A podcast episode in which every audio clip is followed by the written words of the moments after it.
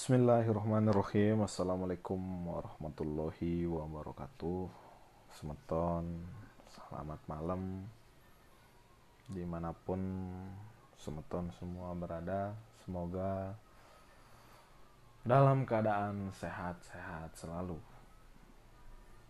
Dan tak lupa saya menghimbau Untuk selalu mematuhi protokol kesehatan Untuk mencegah rantai penularan COVID-19.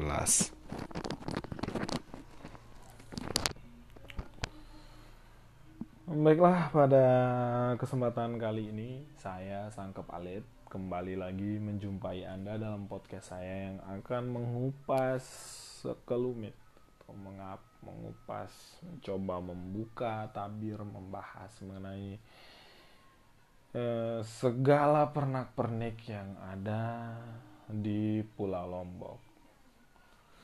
Mengingat di pulau yang kita cintai ini terdapat begitu banyak misteri, begitu banyak hal menarik yang sepertinya pantas untuk kita kaji atau diskusikan. Tapi seperti biasanya saya tidak akan membuka sebuah diskusi panjang atau sebuah trade atau sebuah ide gagasan untuk framing suatu uh, sudut pandang yang baru. Tidak. Melainkan saya hanya akan memaparkan sedikit mengenai Eh, pendapat para ahli yang telah uh, melakukan penelitian, telah melakukan pengkajian, baik itu penelitian lapangan maupun studi pustaka yang dilakukan terhadap uh, suku Sasak yang, uh, dan Pulau Lombok.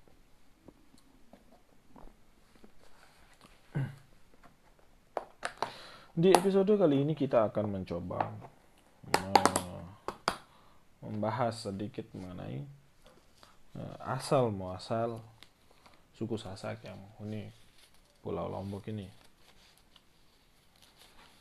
Seperti yang kita tahu, Pulau Lombok ini eh, dihuni oleh konon katanya oleh eh, salah satu etnis suku bangsa yang menyebut diri dirinya sebagai suku Sasak.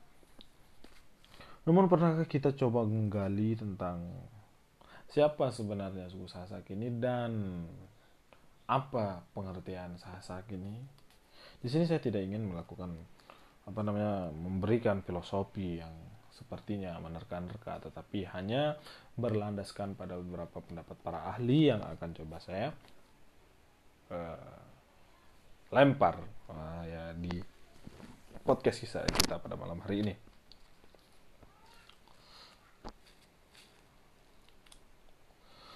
Baiklah semeton, asal mula sebutan Lombok berikut penduduk aslinya yang disebut suku Sasak Niki sepertinya masih terdapat berbagai versi. Ada yang berpendapat Sasak berasal dari proses kedatangan awal manusia yang menjadi cikal bakal suku Sasak dengan rakit yang disebut Sasak. Ada juga yang berpendapat berasal dari gambaran keadaan Pulau Lombok yang ketika itu merupakan hutan belantara, terutama bambu yang sangat rapat dan sesak. Keberadaan hutan bambu ini memang masih digambarkan oleh Robert Wallace dalam petualangannya yang juga melalui Lombok pada pertengahan abad ke-19 sedangkan nama Lombok ada pendapat yang mengambil dari bahasa Sasak yang berarti lurus sesuai dengan pembawaan umum etnisnya yang polos meskipun terkesan terlalu dicari-cari. Di sejauh ini kita bisa mengambil kesimpulan bahwa pendapat mengenai eh, asal usul suku Sasak itu yang pertama adalah merujuk pada eh, mereka yang datang ke Pulau Sasak menggunakan rakit yang disusun atau dalam bahasa lainnya yaitu rakit yang disasak. Kemudian selain itu ada juga yang berpendapat bahwa suku Sasak atau kata Sasak itu berasal dari keadaan geografis Pulau Lombok yang waktu itu memang tidak memiliki penghuni atau masih sedikit penghuninya dan hanya dipenuhi oleh hutan belantara yang membuat keadaan pulau ini sangat sesak. Jadi lambat laun kata sesak berubah menjadi kata sasak.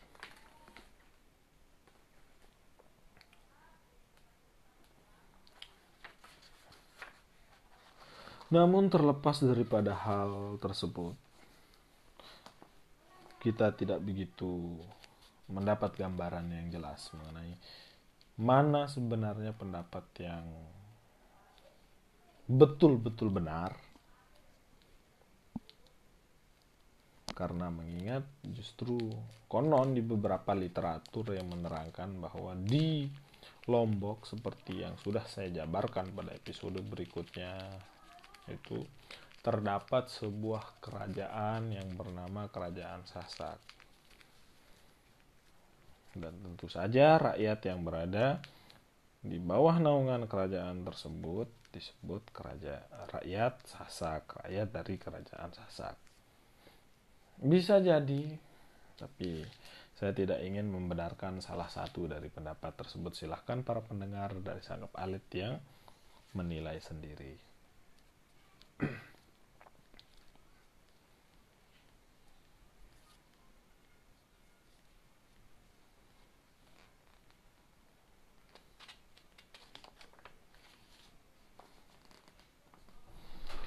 Baiklah, uh, selanjutnya itu kita akan mulai melihat bagaimana sepak terjang bangsa Sasak ini yang menghuni Pulau Lombok ini. Kita ambil salah satu timeline yang Eh, cukup jauh yaitu mulai dari era kerajaan Majapahit. Dalam salah satu catatan silsilah yang ada di Pulau Lombok terdapat nama yang mengawali membangun sebuah peradaban di Pulau Lombok. Di sini kita mengenal salah satu tokoh yang bernama Denek Mas Pangeran sebagai generasi pertama yang menghuni Pulau Lombok. Siapakah Nenek Mas Pangeran ini? Terdapat beberapa versi. Yang pertama, sesuai dengan sebutannya adalah merupakan salah seorang pangeran Majapahit, anggota ekspedisi pendahulu Empunala atau anggota rombongan inspeksi Gajah Mada yang datang. Kemudian, Mr. Kusno menyebut nama Pangeran Pangeran Untara. Versi kedua, Mas Pangeran adalah Empu Nala sendiri sesuai pola pengamanan daerah taklukan ketika itu ya. Yang umum dilakukan dengan perkawinan politik terbukti dari pengambilan ujung nama Nala. Versi Gel-Gel Kelungkung, Bali menyebutkan penguasa yang ditempatkan semula diganti oleh Gajah Mada dengan dua orang turunan Dharma Wangsa, kerajaan Kediri dari desa Pakis yang akhirnya menurunkan dinasti kepakisan di Bali. Apa hubungan dengan tiga bersaudara di atas? Belum jelas. Yang jelas adalah bahwa dalam rangka pelaksanaan Sumpah Palapa Mahapatih Gajah Mada, untuk mempersatukan Nusantara di bawah bendera kekuasaan kerajaan Majapahit. Kerajaan Majapahit yang pada waktu itu yang dikirim ke arah timur adalah ekspedisi di bawah pimpinan Empu Nala kurang lebih tahun 1343 Masehi. Yang tentu saja di sini termasuk yang melakukan ekspedisi ke Pulau Lombok disusun dengan inspeksi oleh Gajah Mada sendiri kurang lebih 10 tahun kemudian atau kurang lebih tahun 1353 yang menambahkan Lombok sebagai bagian dari Majapahit. Dengan demikian resmilah Lombok berada di bawah pengaruh Majapahit yang disebut Selapawis. Kelungkung dengan kerajaan Gelgel mencatat sejarah yang gilang gemilang meskipun akhirnya Bali terpecah belah di kapling jadi belasan kerajaan Belakangan Karangasem lah yang paling berkibar menggeser posisi Kelungkung.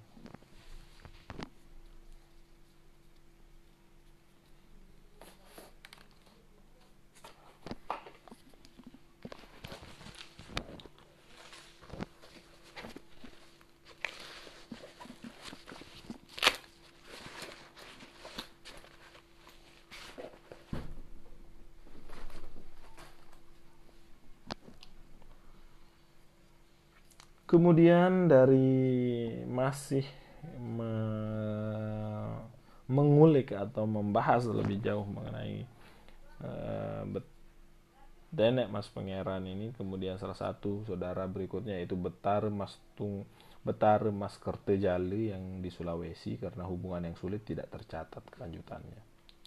Betar Mas Tunggul Nalalah yang tinggal di Lombok yang kemudian nantinya menurunkan raja-raja yang ada di Pulau Lombok.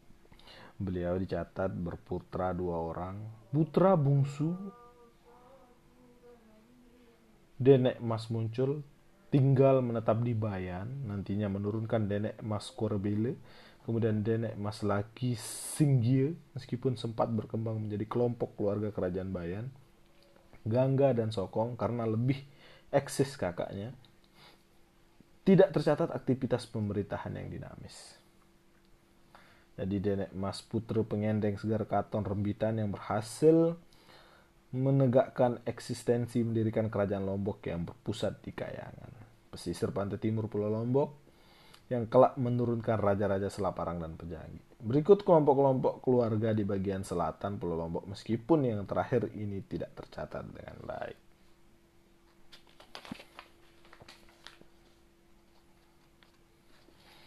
Jadi dari sini kita bisa melihat uh, dari silsilah Denek Mas Pangeran yang menurunkan tiga putra, yaitu Denek Mas Tunggal Nale yang konon menetap di Lombok, kemudian yang kedua Betara Mas Indra Sakti yang akhirnya menjadi uh, menurunkan uh, raja-raja di Bali, kemudian yang terakhir adalah Betara Mas Kertajale yang menghuni Goa, kerajaan Goa yang menurunkan raja-raja di Goa.